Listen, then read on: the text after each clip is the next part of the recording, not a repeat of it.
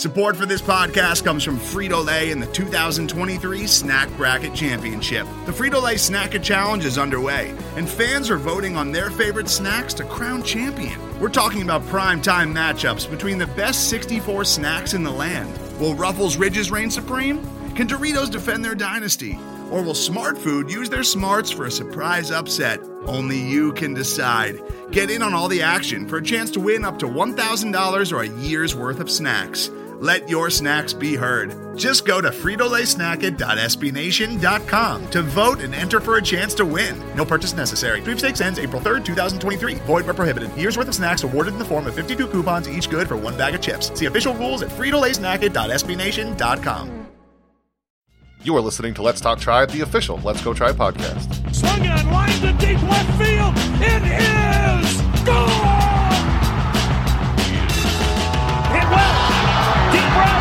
Batista's going to wave goodbye. Start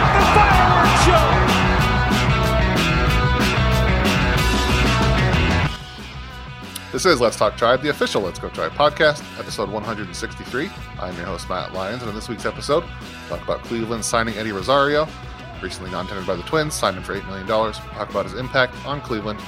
In fact, they have a real outfielder that they signed for once.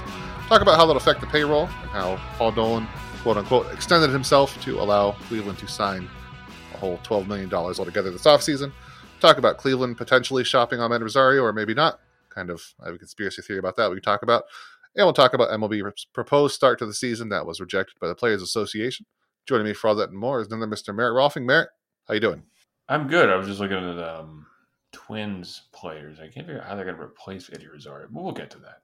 So, good. Other than that, fantastic. Thanks for asking. Appreciate it. Yeah. I mean, we'll talk about it, like you said, but I still can't believe they're non-tendered him. That's the weirdest thing to me is that I don't understand anything anymore, dude. I was going through some free. I realized I'm really just into it with the whole offseason, but I'm just digging through I'm clicking on Jake Lamb's profile and going, maybe. So, you're really into it at that point. Yeah. Jake Lamb, like a couple years ago, I feel like he was one where he seemed untouchable on the Diamondbacks. I wanted Cleveland to get him when Jose Ramirez was like a second baseman, a utility guy, and then he fell off a cliff. No, yeah, he had like a 30 home run, 100 RBI season. I mean, he looked like he was good, but now he's in fact not good. So, yeah who knows? You know what? I don't have a segue, but nothing. Ugh. Meatballs. It's meatballs, Merritt. It's our little section where we give you something over the plate, something to chew on. I don't have one this week, of course, because I've given up. I've succumbed to Merritt's moldy meatballs. They're calling it is now Merritt's moldy meatballs. This is Merritt's segment now in the off season. I relish it deeply. You do, and you should. But what's your old moldy tidbit of information here, Merritt? So here's something stupid. Did you know that every time over the last three decades, so the 90s, the 2000s, the 2010s, every time Cleveland has recorded its worst record of that decade, there's been a player on that team with the last name Huff. Wait, really? This is an all-timer meatball. Really? How far back are we dating here? Just from the 1990 on. So not far. 3 decades. I guess that's still, I mean. That's and still technically fun. We're cheating because 2 of those are David Huff. It's the same person. But the third one, and he only played for Cleveland for 1 year, and it's the worst season by win-loss record in franchise history in 1991. And we're talking about a man named Mike Huff. Mike Huff was 27 at the time, played center field, got 179 plate appearances, hit 240, 364, 336. Definitely a defensive replacement who couldn't find space because there were good players like Albert Bell needed to play. Alex Cole was okay. Others. So I just thought that was a neat little thing. And then obviously David Huff was starting relief pitcher for Cleveland in that kind of turn of the decade, weird middle time when they were trying to turn the what's the word I'm looking for here? Guy, the type of man who you can't really discern him from another one. Where basically the entire rotation was these kind of weird, tall, block-headed white guys who were right-handed all through 89. I really hated that era of Cleveland baseball. Very depressing. Him, Mitch Talbot, Jeremy Sowers, that string of guys. But one extra little weird cherry on top of all this, Mike Huff's best season by OPS Plus was 117 in 1994. It was on Not limited time, but still. David Huff's best season by ERA plus was 117 in 2012. It's the Huff. It's the Huff continuum, is what they call it. I think. Isn't that weird? Anyway, that was just a fun thing I saw. No one else named Huff has ever played for Cleveland, managed or anything like that, which is great because one of those people would be Aubrey Huff, and I prefer not to have him on a team I like. And other guys with names like Huffman, Huffnan, Huffernan. I wouldn't mind Trevor Hoffman. That'd be a good one, but that's a cheat. You're a liar and a jerk. Yeah. There's a couple Huffmans that have wandered through baseball. Sam Huff currently exists. Maybe Cleveland go after him in a couple years and then have them be very bad. That'd be perfect. I thought that was a fun little thing. Yeah, they should be the Cleveland Huffs in 2021 or 2022. I agree. They need to trade for Sam Huff, basically. And Sam Huff was very good as a catcher. He hit 266, 343, 482. I'm sorry, that's his projections. This past year, he hit 355, 394, 742 for a 200 OPS plus in 10 games. So, yes, Cleveland should trade for him. Dump that old pile of waste of time, Roberto Perez, and move on. There you go. Or put him in the outfield, I guess, would be a smarter move. Who needs Roberto Perez? Nobody needs that guy. Me, I do. Don't be so rude to poor sweet Roberto Perez. God, how could you? How could you indeed? Who, by the way, now is a Twitch streamer. I don't know if you saw that, but he's got a sweet art guy. He's got a really cool banner. It just came out of nowhere. Apparently, he's been streaming for a while, but the Cleveland Facebook page sending out that he was streaming, and he streams. All he's really done is Call of Duty Warzone, but it's still kind of cool to see a baseball player doing that. I know the Trevor May on the Twins does it too, but it's fun seeing a Cleveland player do it. And Roberto Perez, it's in Spanish, obviously, but still neat just to see a player like that, or being a person like that. Are they still making Call of Duty games? Look at me being old. How fun! Oh yeah. The big one now is it's a battle royale like Fortnite or PUBG, but that's their big thing. But yeah, as far as Cleveland baseball itself, they did make a signing. Last week we got to talk about Cesar Hernandez. This week we get to obviously talk about Eddie Rosario, we talked about the top of the show.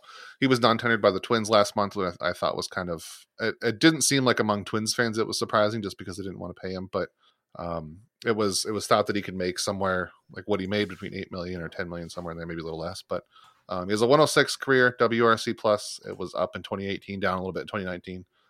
He's pretty terrible on defense, but it is what it is. If you can get a bat, the Indians desperately need it in the outfield. His strikeout rate is it's nice that it continues to decline. He's a guy that swings all over the plate, which is kind of one interesting aspect of this. I don't think he fits any kind of mold that Cleveland has had as far as looking for hitters. They feel like they want these guys that are high contact rate, they're skewing power, patient. Yeah. And he is absolutely not patient. Even Cesar Hernandez is a relatively patient batter. So I thought it was nice. For most teams, I mean, we were celebrating it because, good Lord, it's something. It's an outfielder. But, I mean, for most teams, this is a pretty marginal signing. He was a guy that was non-tendered, for heaven's sake. But, yeah, I thought it was kind of interesting. It's a nice signing. It's definitely, no matter who he replaces in the outfield, it's an upgrade. It basically looks like now in left field, I think he's a lock in left field and center field. I mean, you got Bradley Zimmer, Oscar Mercado, and I still think they're going to move Amed Rosario out there, but that's not any kind of guarantee. And then right field, you got like Jordan Luplow and Daniel Johnson with his rocket arm. It'd be awesome. It would be, yeah. So it's just kind of a solidifying move. It's a stability. That's the word I'm looking for. It allows everybody to lock into their more natural positions. I think Josh Naylor is a first baseman more than he is a decent outfielder. Franmil Reyes obviously is a DH. I know he wants to play in the field, but he's not. But they have their outfielder now. I think it's nice that they actually went and got an outfielder instead of just hoping for the best with whatever they had. Yeah, it was nice for them. I know last week we talked about their attempts to just kind of turn guys into outfielders, and maybe it doesn't actually work that way. I couldn't help but notice also Rosario obviously was an absolute Cleveland killer. No one suffered more in the number of at-bats that he got. That he played a lot against Cleveland. I mean, 93 games, 371 plate appearances, ended up posting basically 900 OPS. He beat other teams up a little bit more. I think his best team he's beat up against would be the Rays with 1,095 OPS. But still, no, it's my memories of him are of him getting key hits all the time. So maybe he's a player who is driven by rage and wanting to bring down the big dog. And for most of his career, obviously Cleveland was the big dog in the Central. So maybe that will switch now, and he will have a 1,100 OPS against the Twins and or the White Sox, which I would value and appreciate. So yeah, I mean, he chases just these absurd pitches that he hits for home runs. I actually wrote about just to look to, for fun to see, like, on Baseball Savant, you can search for just pitches in what are called the chased or waste zone, which are basically way out of the zone. You usually wouldn't swing at him. But he has 8 home runs since he debuted, which is second in the league behind Aaron Arenado. And 3 of those came off Cleveland pitchers. One was Mike Clevenger, one was Trevor Bauer, and the other was, I think, probably the one that most people associate with Amed Rosario murdering Cleveland is off Josh Tomlin when he hit. I mean, it was eye level. It was way up there, and he still hit it 1,000 feet. That was a few years ago, but yeah, like you said, he just murders Cleveland pitching, and he does it because he just chases everything. And we're talking about a great pitching team too, so it's like, why? Oh, what's going on here? But there's a guy who's got 30 home run power, and hell yeah, man! Like you said, I know we were messaging about this on Slack, but he's immediately their 4th best hitter at worst, like immediately out the gate, which is great. I've decided to be excited about it, so. I mean, positivity, baby. That's another thing that we talked about. Like, if we can't be excited about, at least, even if it's not signing George Springer, if we can't be excited about an upgrade, I don't know what we're doing anymore. Like, I get that it's not huge. It's not the sign they should be doing. I mean, they could have paid Lindor what he wanted, signed George Springer, and still had a payroll over like $100 million. So I'm not gonna like pat him on the back and say they did a great job and thank you, Paul Dolan, and send him a letter. But I already sent the letter. I didn't sign your signature. I apologize. That's fine. It's fine. It's he deserves it. He's so great. But I mean, it is something, and it is Chris and Ed. I think it says one thing about the team that, because I mean, the way Paul Dolan or Paul Hoynes spelled it out, basically, it sounded like Chris Antonetti had to pry open Paul Dolan's wallet himself and take the money out. But I think it says something that if this was the money, Paul, I need this outfielder. If they were so desperate, like they know they're working in this frame, they're so good at working in this limited budget, but they also felt they had to crawl and beg Paul Dolan for the extra $3 million. I think it speaks to they're maybe not as confident as we would hope they would be in this roster.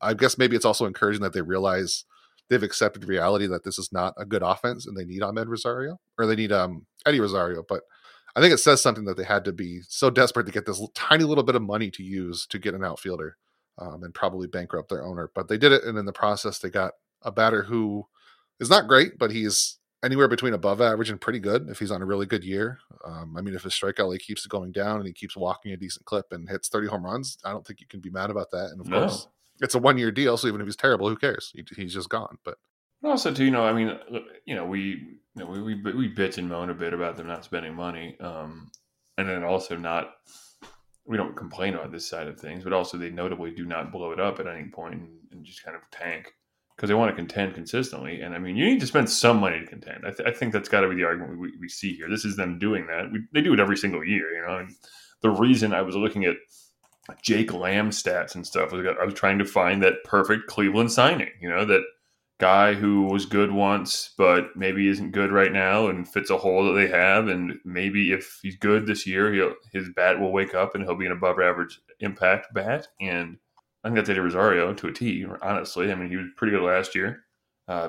He's been pretty good over the last 4 years. I mean, it's hard to be upset with averaging 33 home runs per 162 games with 103 RBIs and an 810 OPS. Like, that's basically what we're hoping for out of Franmil Reyes this year when you really think about it.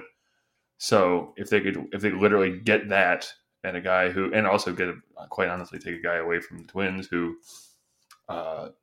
eating them alive constantly, that helps too. You know, this is what contention looks like in the world of Cleveland baseball. Yeah, it's at least what trying looks like, as opposed to what they were doing before. But I mean, just looking at the pure value of the deal, I think it's also, I mean, like Joc Pederson signed for $7 million for the Cubs, and he desperately needs to be platooned. I think Pederson does, that is. I think the Cubs, if they're smart with him, they will. But Eddie Rosario, you get an extra $1 million, you don't have to platoon him. I was excited about Joc Pederson and maybe the idea of getting him.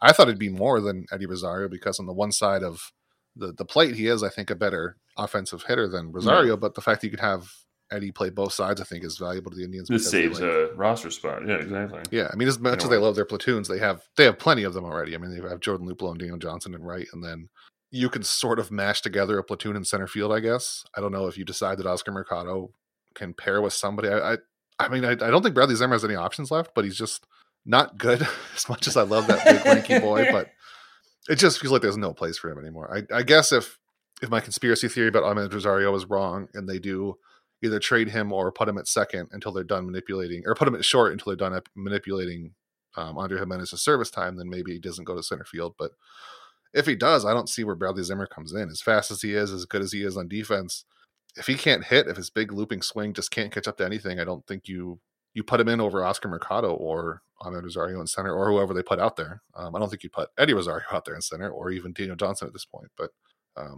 it's going to be weird to see how they cobbled. He definitely helped. Yeah, right. He definitely helped a little bit of clarity in the outfield, but they still have a lot of questions to answer as far as what the hell they're going to do out there. I mean, I'm just thinking about Oscar Mercado, and it's like, is it really that much of an upgrade from Oscar Mercado from Bradley Zimmer to Oscar Mercado? I don't know. Maybe. Probably not. I don't know. They both kind of can't hit as far as we can tell. I feel like Mercado at least has a higher floor, right? I think Bradley Zimmer maybe his ceiling has come down quite a bit since he debuted, but I feel like true. Mercado, we have this idea of him rather than who he actually is, which is unfortunate. Yeah. Yeah. I feel like Zimmer he has an opportunity to be an absolute dumpster fire at the plate, but Oscar Mercado, you kind of know he might not be very good, but he's also not going to be like superstar, but he might give you a 99 OPS plus or something like that. You know, just like exactly. If you know what I mean, God damn it, we're doing it again. We're just begging for average players. That's all I want. That's why we celebrated Eddie Rosario, because he was at least average. He wasn't completely terrible, which is what we've been looking at. This dude is above average. Whoa, here we are. All right, very cool. And I mean, like even Delino DeShields, he signed with Texas, and that in itself was a relief watching as a Cleveland fan, knowing they're not going to be able to sign him. I think it's still trade for him. They can trade. Amed Rosario needs to go somewhere, right? Send him over there. That's true. Send him over there. Get him back. But you know, sometimes the smartest move is a move not made, and that's one of the smartest moves they've made in years. Because talking about, I feel like we've dodged the bullet of another. I'm sorry, Domingo Santana. I keep bringing him up, but we've dodged another Domingo Santana of blocking somebody. I don't feel like there's anybody on the roster now, unless they bring a minor league player in or somehow sneak Mike Freeman into the building, that's going to steal a bunch of at bats away from somebody who deserves it. Because I think Eddie Rosario, wherever you put him in the outfield, he deserves those at bats, and I think Josh Naylor is going to get his at first and Franmil DH. So I feel like as long as they don't sneak somebody in through a minor league deal, and then like Ryan Braun, just sneak him in and then put him out there, but that. We're at least going to get to see the young guys play, which I think is a sign, because they're not going to sign anybody else. I mean, Paul Dolan he's broke now, man. He doesn't have any money. He's out of money. He spent all his money. And as we know, that when you're very wealthy, you can't just make more money up out of nowhere. It's impossible. You can't just buy a bunch of stocks, I don't know, and then have them go up and then sell them. That's not how that works. I believe sometimes they pump and dump. I learned about that this week. So I learned a lot of new terms about stocks this week, man. They're all fun. Very magical. It's basically just wizardry. I love the economy. So go ahead. Yeah, and, I was just going to say that it's not. I already forgot what I was going to say, but we can basically move on to the fact that Dolan is. I mean, it was just such a weird story that Paul Hoynes put out. The fact that he just made it seem like Paul Dolan was this martyr and hero for letting the peasants use the extra $3 million of his money, which is probably already covered by like TV expenses and advertising. But what was the highest contract in 1996? Because like that's what it feels like. You shelled out for a big deal for a guy from the mid 90s. Because he just extended Jim Thome for 30 years is the way we're celebrating it, because he signed Eddie Rosario. It's always fun to throw out around $8 million. It's such a nothing deal. Like you said, there's no risk and it's such a low risk thing, because it's only 1 year anyway. So what's the big deal? And yeah, he just like praising Paul Dolan for what an honorable good man to spend his hard earned dollars to support this beleaguered team. They need the might of Eddie Rosario to carry them to the peak of winning 86 games. That was negative. That was overly negative of me. I apologize, but you know what I mean. That's not too far off. If you want a shot of like perspective of what it's like, I do, because I listen to a lot of like other individual team podcasts. Just, I think, especially like AL Central teams or just random ones that are good. But I like the Good Fight podcast. Like John Stolness does them. He's really good. But their whole thing was they're upset they didn't do enough, and they signed JT Realmuto and brought back Archie Bradley, and even for the Phillies, I get they're in a bigger market, but their thing is still. They're talking exactly like we are, that their owner did the bare minimum, and also they spent like several $100 million. So it's a lot of perspective of the fact that a major beat writer for Cleveland is is basically praising the owner for spending this minor amount of money. And meanwhile, Philadelphia is holding their owner's feet to the fire because he only signed the best catcher, one of the best catchers in baseball, and brought back a good reliever. But I mean, to be fair, he promised to be spending stupid money or something like that, didn't he? Yeah, he wants to be loved so bad. Which is, I mean, which is awesome. I wish Cleveland had an owner who wanted to be loved. I feel like he briefly did, and then he said really stupid things, and now he just gave up. He's like that one. These guys are rude to me. There's a comic where like this little box, and he comes out and he's like, "I'm gonna be emotional." And the fist comes in and punches him, and he goes back in the box and says, "Never again." That's basically what Paul Dolan did. He extended a little bit and tried to make it seem like he's just one of the guys who loves the old baseball, and then he just said stupid things like "enjoy him while you got him." And turns out he's incredibly out of touch. So who would have thought? No one saw that coming at all. Wow. Ooh, baby. If this is, I mean, it's obviously the end of spending, but if Cleveland is done or not done, I mean, getting players, I think they do have some they could trade. Bringing in Oscar Jimenez and then Amed Rosario back in is kind of, it's superfluous for what they have in the infield, especially now signing Cesar Hernandez. But yeah, so assuming they don't want to move Amed Rosario to the center field, assuming they're not listeners to the podcast, keep hearing me plead for them to do that. They shouldn't do that, but go on. Well, my weird thing is that if you saw like the rumors, I'm doing a big air quote about the Reds wanting him, the way everybody phrased it, there was a guy, I think Mike Puma, who writes about New York, he basically said like the Reds are discussing if they should trade for Amed Rosario. Like that doesn't mean anything. Weird phrasing. That doesn't mean they called Cleveland. That doesn't mean Cleveland was talking about it. There was, I think it was John Heyman said that the deal might look good for them to do, which again does not imply they talk to each other or that Cleveland is interested. But so I think that the idea is out there from at least one side. I don't know if Cleveland actually wants to trade him, but whatever they could do to get like Nick Senzel, I get that he's kind of like a younger Amed Rosario, and that is his star is faded a bit. Yeah, that's literally a 1-to-1 trade almost. Like when you think about it.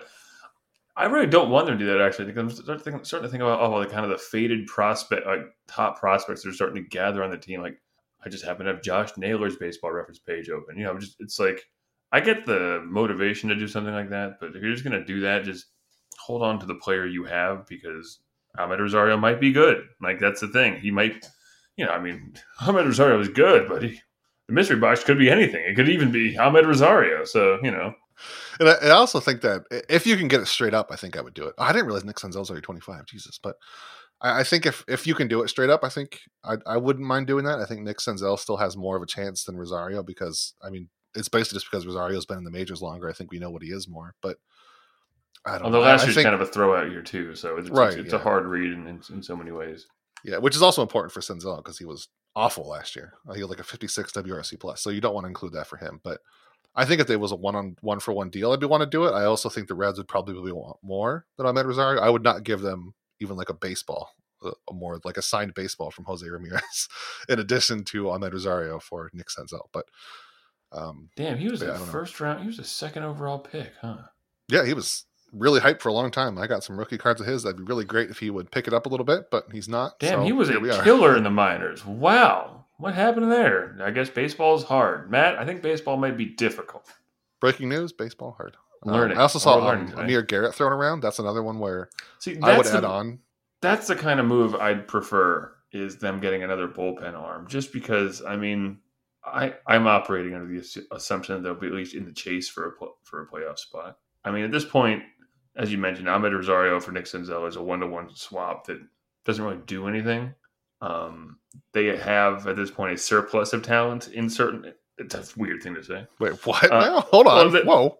They have a surplus of like-minded or similar talent. Yes, yeah. They have overlapping talents. Where they do have talent, and they need more bullpen arms because you can always have more good bullpen arms. And like you said, I mean, I love Amir Garrett. He absolutely kicks ass. That's the kind of move I prefer. It seems like maybe I don't know if that would be an overpay or not. Who knows anymore? I don't know how trades work. I've given up trying. I just see the guy I want. Like I want that one. Yeah. How do we get him? I'll give you this. No, I'll give you this and this. Whoa, actually, you sure? That's kind of a good deal for us. Never mind. I don't want to do it now. I don't know any. Yeah. What's the middle ground between these two? You want half of him? But I mean, just imagine like a Garrett, Clase, and Karinchak bullpen. Like even if you had to add on something to Amed Rosario, I would do that if they. assuming they're going to manipulate service time, then at least they could do is call it Nolan Jones. I was just looking at a picture of Nolan Arenado, so they just called Nolan Arenado. They're going to manipulate Andre Jimenez, but bring up Nolan Jones. I mean, they're going to manipulate both of them.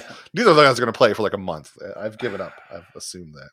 Can't we just have them play? Let the kids play, as they say. Also, can you manipulate service time if all right. I'm going to be honest with you. I've been writing about baseball for over a decade now, and I'm still confused about this because he's already played in the majors. So is his clock already ticking or no? Well, his clock's got to hit a certain point, basically. He's got to I think for Super 2 is like the end of some year, they're the 20-something percent of service time, and then in 5 years, they get an extra year. It's never known like immediately. If they're doing the calculus as they go to figure out when they have to call him up to perfectly manipulate it. That's how long his defense takes for him to figure it out. Yeah, because I remember a while back, I can't remember who it was. It might have been Chris Bryant, but someone they held out until June. No, that was Francisco Lindor. That's what it was. Yeah. Oh yeah. They just didn't call him up until June, but then Chris Bryant he came up on the 23rd of April. And that got him an extra year. So, which is almost worse if you bring him up closer, because if you do it midseason like Lindor, you can say that we weren't manipulating it. We just wanted him a couple months. But Chris Bryant is very clear. That's why he sued them, or they went to court over it. And then now in their last year of his, they're going to trade. They fought so hard for they don't want him, and they're garbage. So, same thing with Cleveland. If I get their next year is their big push year, but why not give Nolan Jones and Andre Jimenez this year to give them as much time this year as you can to acclimate? And so what if they're not here in 5 years instead of 4? Just let them play now while you need them desperately.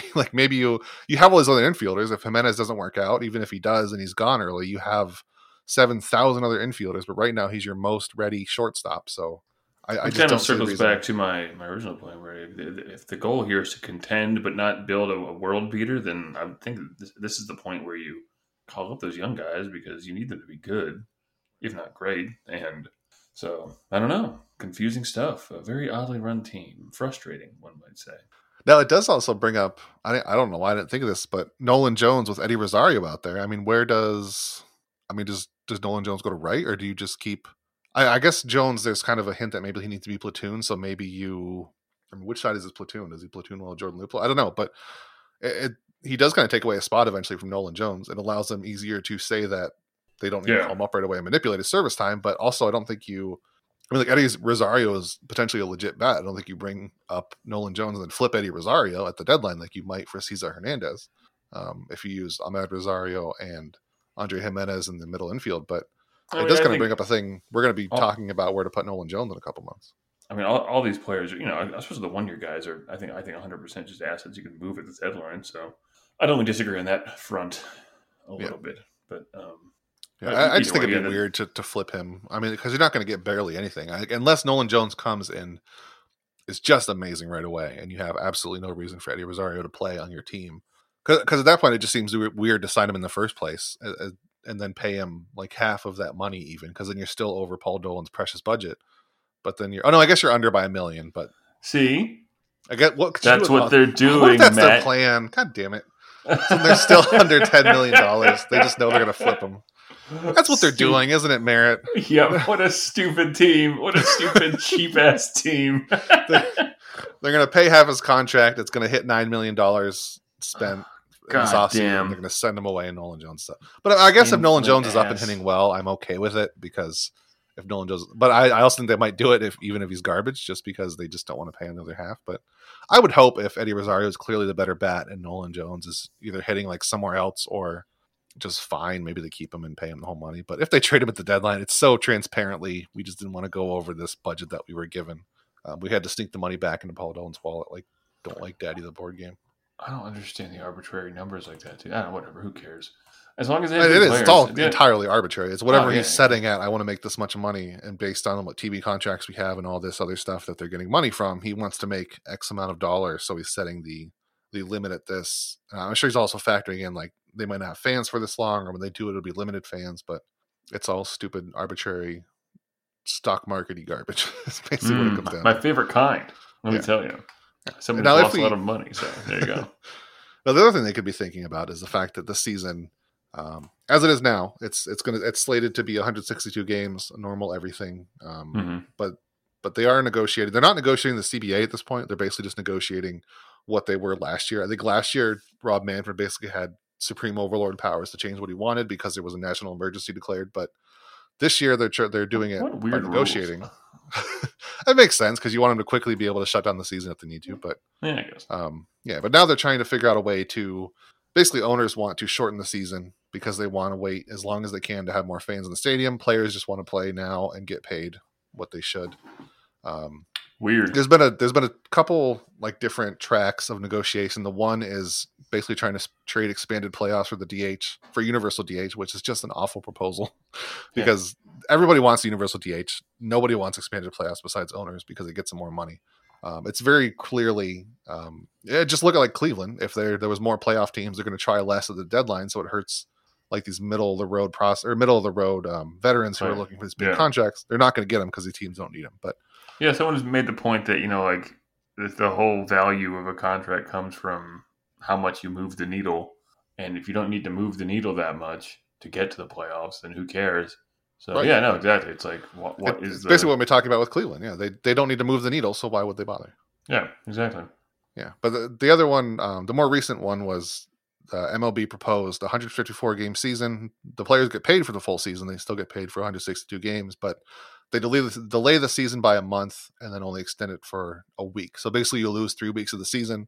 You just have to cram the games together in that small. So it means like fewer days off, more doubleheaders, basically more effort from the players and nothing from the owners besides paying them for 8 games they're not going to play, which is a very minor, I think, or very not equal overweight to the owners. Like the players are going to be... They're going to be doing all these doubleheaders and all this stuff. And yeah, by August, these guys are going to be just even more gas than they already are. And like, there's going to be 16 teams in the playoffs. It's going to be fucking chaos. But yeah, I'm glad that because the MLBPA rejected this most recent one, which was 154 game season, included expanded playoffs, which sucks. But I'm very glad that the MLBPA is like standing firmly against this. I think even like a few years ago, they would have bought into the fact that expanded playoffs makes everybody try harder. But we've seen so much now recently that teams are so smart and even like fans and everybody outside is smart enough to see through that, and obviously the Players Association is. So it's just a weird thing that I think Universal DH is going to come eventually, and it's just stupid that MLB is using it as a bargaining chip when it really shouldn't be. But that's where we are now. I'm assuming you want a full season too, maybe? But I hate baseball, Matt. I want them to play 6 games. Exactly. Like I prefer they just put the motivation to. So the goal is to make sure you have a whole 102 games in front of fans. That's what MLB wants, yeah. That is the motivation? Yeah. All right. I just... What is going to drive people to go to the games? Yeah. I mean, like, people go to NBA and NFL games right now, and they're... Yeah, but, like, 9 people. Like right, yeah. Like, there's... All right, there were 9,000 people or something at the Chiefs game 2 weeks ago or something like that. Because it was 21%, whatever. I'm just saying, if they want to play in front of fans, that there's just, I don't want to get into the whole fucking vaccine bullshit, but that's not going to happen. I guess is my problem, is that they won't be able to play in front of fans for quite a while. So just play the games, and then once you can, you know what I mean? Like, I don't understand the delaying. It doesn't seem like it's actually going to do anything to, I don't see how it does anything. What is 1 month going to do? I'm sorry, dude, but I can do math. I've seen math, and I see the rate at which we're vaccinating people, and it's not that fast. Come on now. So, like you said, it just seems like it's like some sort of weird pseudo money grab that I don't even understand from the owners. As though they're doing that thing they did last year, where they're staking a claim based on something, some pile of bullshit. And they're going to use as a bargaining chip of some kind. And unlike last year, obviously, that Manfred's not going to have his dictatorial powers, so that'll help the players, I suppose. But you know, you go on Twitter and it's all like, "Well, I guess we'll just get the strike out of the way a year early." So this is pretty good. Huh? All right, cool. It feels like they're just doing everything to get that expanded playoffs. Like even I would get the point if they wanted to have fewer games, because even if you don't get fans into the stands sooner, that's 8 fewer games you have to like pay the upkeep for to have them going. Did you like the expanded playoffs? No, they're garbage. They're awful. I like the way they do it now where it's the same number of teams, but the bottom two have to have a one-off completely random thing because that incentivizes you to win your division, but it also doesn't increase the number of teams. And because, I mean, the bottom line is like if you have more teams, fewer teams are going to try because you can get in like a barely above 500 team and still make the playoffs, which is stupid. I think there was a sub 500 team in the playoffs this past time. Wasn't there? There wasn't NFL. I don't know. I don't remember about MLB if there was. Right, the NFL was also shitty. I forgot about that. It was awful. It's such a pure money grab, and it's not good for sports. I think hockey and NBA have done it for a while now, and it's always not fun. I don't like watching that many teams who are bad. But those are like less random than baseball. I think like a really good NBA team can dominate more than even a best MLB team. So if you have a couple of bad pitchers who have bad games in a row, you're done. Yeah, and you're out in like a 3-game series. Yeah, but it's a much more low variance game. Yeah, but I like the fact that the way it is now, the lowest rungs are just a complete toss-up. I'm perfectly fine with that. Like it makes you want to win your division without cheapening everything else. I think they did a really good job setting that up, but now they're just going to kick it all aside to make some more playoff money. But that's basically where we are in the world and in baseball is kick everything aside to make a few more dollars. Yeah, that's true. I don't know. I can't decide if I enjoyed it or not. I kind of thought I enjoyed it. Maybe I'm misremembering time now. Time is kind of flattened for me, so I don't really know what I enjoy anymore. What year was it again? This is 1996, right? Where are we? Yeah, right? We're heading up big deals to the legendary Eddie Rosario, right? Yeah. So what did you like about it? I don't know. Didn't the Astros make the playoffs? Well, yeah. But yeah, they had a losing record. So I don't know. I remember there being a lot of baseball on, and I like that. So maybe that is good. Yeah, more baseball's good.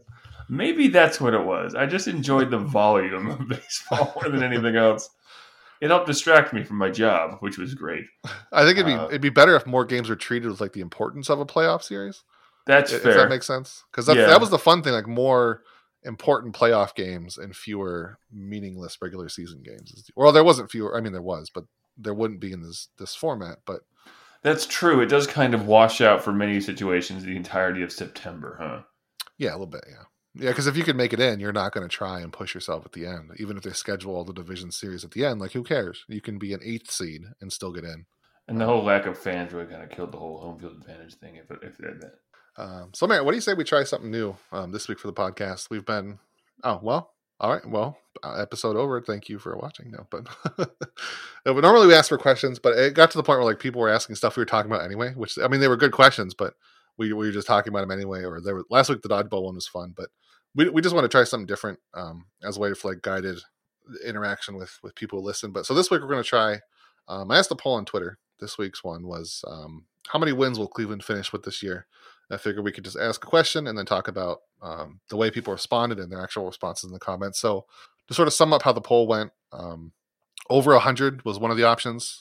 This was an 162-game season was the assumption. 2.9 people said that. You very brave souls. I'm here for you. You're welcome. That many people thought it'd be over 100 wins. Were you one of them?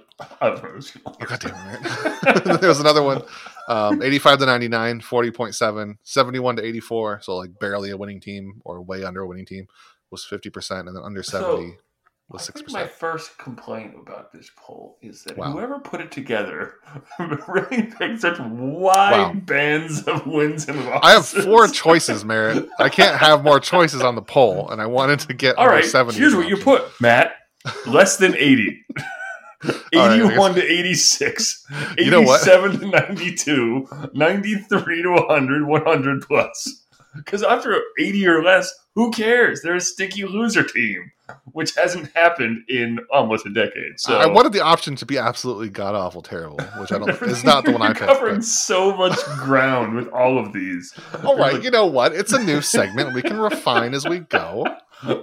We're never going to ask this question again, so that's done. But it's called criticism, not constructive criticism, mind you, just criticism. That's what I'm trying to bring to the table here. But the most people choose basically a stinky loser team, because I would assume unless you really think they're going to be 83 or 84, I think most people picked to be in a 500 team or below, the 71 to 84, which is I picked 85 to 99 because I think their pitching. I think their offense is going to be god awful, but pitching can basically pitch them to like 84 to 80. 7 wins. Yeah. So I picked I'm directly pigeonholing them for about 88 wins. So you're giving me the range of 85 to 100, basically. It was like most of it. Yep, there you go. I guess I basically did just do like a winning team, losing team. And you did. Yes. What, more or less? Yeah, that's how I did it. That was what I was going for. That's fair. Anyway. All right. Yeah. All right. So, yes. You're in training, I guess, as some sort of pollster. I'm running for state office next year. I'm going to hire you as my pollster guy. I just turned in a pile of garbage to you, and you will not get reelected. I'm sorry. Merritt Rolfing. Do you know who he is? Maybe? Huh? What? Something else. Over 100. Yes. Over 100. How many? Okay. How many wins do you think they're going to get? Didn't we do this last week? Didn't we try? What did we do last week? At one point we did. But yeah, like I said, whenever we did it, I think their pitching can get you to like 84 to 88. Didn't we make some kind of bet last week? Or was that like 2 weeks ago or something? It all blends together, Merritt. Time is a circle. Listeners, write in and let us know what the bet was we made. I think Josh Naylor to do something or jump over a ditch when he trains? No, what was it? I think we each picked someone with their projection. Oh, this was several weeks ago, Merritt. Was that really? Was it? It was, yeah. Good Lord. So much has happened. Oh, and nothing has happened. It's been such a fast, slow era. One of my favorite responses to the poll was James Gorman on Twitter. He said, "You're really dumb if this team finishes below 90," which I appreciate that optimism. Hell yeah, dude. I like the enthusiasm and the rudeness. This guy kicks ass. Thanks, James. That's a confident. I think it's not. I would maybe bump that down to 70. If you think they're going to win below 70, I think you're out of your mind. Maybe even below 80. You absolute jackass! I can't believe you think this. You rube. You utter goober. How could you? 90 is bold. I'll be honest with you. I mean, somebody said 92. Cooper Smith, his option was 92. That's what he said. Because the Twins, I think we both agree, have gotten worse a little bit, right? Because they haven't gotten demonstrably. Depends if they bring back Nelson Cruz, but that's true. They haven't gotten demonstrably better, though. I suppose. Right. I mean, the White Sox are going to be a terror. They're the new favorites, I think. But I guess I still think there's some flaws to that team. Yeah. Specifically right field still somehow. They just decide to never fix it. And their left field defense. They lack depth too. Like they have a chance to be really bad, but. Right. Their outfield defense is going to be absolute trash basically in the corners. Like I love Eloy Jimenez. He is my favorite player, but only defensively. It's just a disaster. Ooh, baby. But like you said, the depth is not superb and I just feel like they're doing it again where they've gone stars and scrubs again a little bit. And are you talking about Cleveland or Chicago? Chicago. They're doing what they did in 2009, 2010. Yeah, but now they're doing it through. That was all just like signing people back then, wasn't it? Like now this is all people they've homegrown. No, I mean the stars of that team were Sale and still Adam Eaton and Paul Konerko and way older. Yeah, I guess. So that Adam Eaton sign was weird. The fact they did it so early and they could have gotten a clearly better. I would rather have Eddie Rosario than Adam Eaton, I think. But 100%. Like Adam Eaton's he's just not that good defensively. Like I don't think. Ooh, a train's going by. Yeah. And then at sliding scrapes on Twitter, they said offense got worse. AL Central improving. Have to face AL East and NL West again. Minimal lineup depth. 83-84 seems right. That's that's a pretty. It's depressing, but it's also realistic. Damn, that's well thought out. Shit. Oh, no. I just think I believe in the pitching more than, like, projections will and then more than, like, most. I just really like Cal Quantrill. What I'm getting at is I like Cal Quantrill a lot, and I think their bullpen's going to be better than we think, even without signing. The big need they have is a lefty, but you don't need, like, a lefty anymore because the three batter minimum. So I think I really like their bullpen. I think their starting pitching is going to be way better than people are worried about. And the offense can do just enough, and they're going to win themselves. 83-84, I guess, is probably the lower end of what I would think, but it's not a terrible. It's a well thought out opinion of it. I mean, I would say a peak of talent in this team is probably 92 wins, but I think they'll probably fall somewhere like 87, which is whatever. I mean, it sucks. It's a frustrating team to watch, but I still think it could be a playoff team is the thing if things hit the skids for either of those other two teams. So that's a positive, I suppose. Yeah, and Glenn Lonwell, who always asks us cool questions on Twitter. He does. He's a hero. Yeah, he said pitching should give them 70 to 75. Stand to reason the offense shows up to steal another 10 or so. And I think he means the pitching Oh, I see what he's saying. Pitching alone will win you like 75 games. Offense will just get another 10 in there. That sounds about right. Yeah. I mean, yeah. Just to be quite honest, I mean, looking at, I mean, I don't think last year was really a fluke for Shane Bieber at all. I think we're all in agreement on that. Blizak's going to make, I think, more of a nudge. I expect a better year out of Aaron Civale, quite honestly. And then the other two, we're talking about a 4 and a 5 of Cal Quantrill and Tristan McKenzie, and then, you know, some spot starts or this guy, that guy, and the other guy. So yeah, like Scott Moss, Logan Allen, something there. But. Right, exactly. Our hero, Adam Plutko. And... No. No, man. No, please. He'll be a good reliever. Put him in the reliever. It's happening. So I want to put another bet that I don't think Adam Plutko starts in a single game for Cleveland this year. They have too many good starting pitchers. I'm sorry, Adam Plutko, but I'm all right, Matt. Let's just do a quick question, and you can't look. How many players started a game for Cleveland in 2019? I'm assuming it's going to be more than I thought. Probably like 9 or 10, even though I think it's like 5 or 6. Let's find out. 1, 2, 3, 4, 5. It's 7. Okay, see, that's what I was thinking. Oh, I'm sorry. That started at least 10. God. 12. 12 different people started a game, including Danny Salazar. Do you remember when Danny Salazar started a game? Was that the one game he started when he threw like an 88 mile per hour fastball? Yeah. That was 4 innings pitched. Yes, exactly. That was it. Depressing, but yeah, I just don't think Anderson one of them started 2 games that year, dude. Come on, these things happen. Tyler Clippard started a game. It's not going to be Plutko. He's not doing it. Remember Jeffrey Rodriguez? Remember when he was on a run there for a minute? Yeah, I think he's back with Washington now, but I think they've got enough. I don't know if I can name 10 pitchers actually they could use, so maybe. But I'm going to bet that he isn't. I'm going to ride that train to death. That I don't. Okay, fine. I'll bet that he is, and the bet is that if I win, you owe me $1 billion. Done. I'll give you 3 games. And if you win, then I will give you this cool shiny rock I have next to my computer. Sounds about even to me. I agree. Shiny rocks could be anything. Could even be $1 million. So there you go. On that note, Merritt, that's going to do it for us this week. If you don't already, follow us on Facebook and Twitter. What does rock taste like? Go to letsgotribe.com. Find us on iTunes, Spotify, wherever you listen to podcasts. Leave us a review. You can follow me on Twitter at MattROY.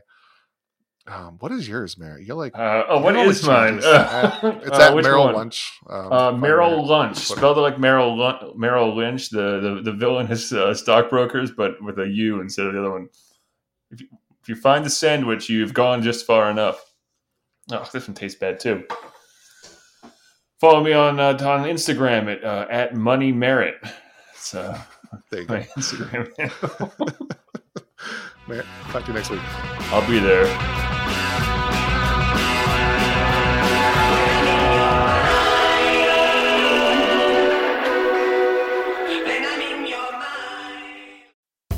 Most of the time, we talk about tech in terms of a handful of gigantic companies like Google, Meta, and Apple.